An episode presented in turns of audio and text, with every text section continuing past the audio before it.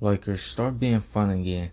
And this is what I've seen for these past few games, regardless if they won or lost.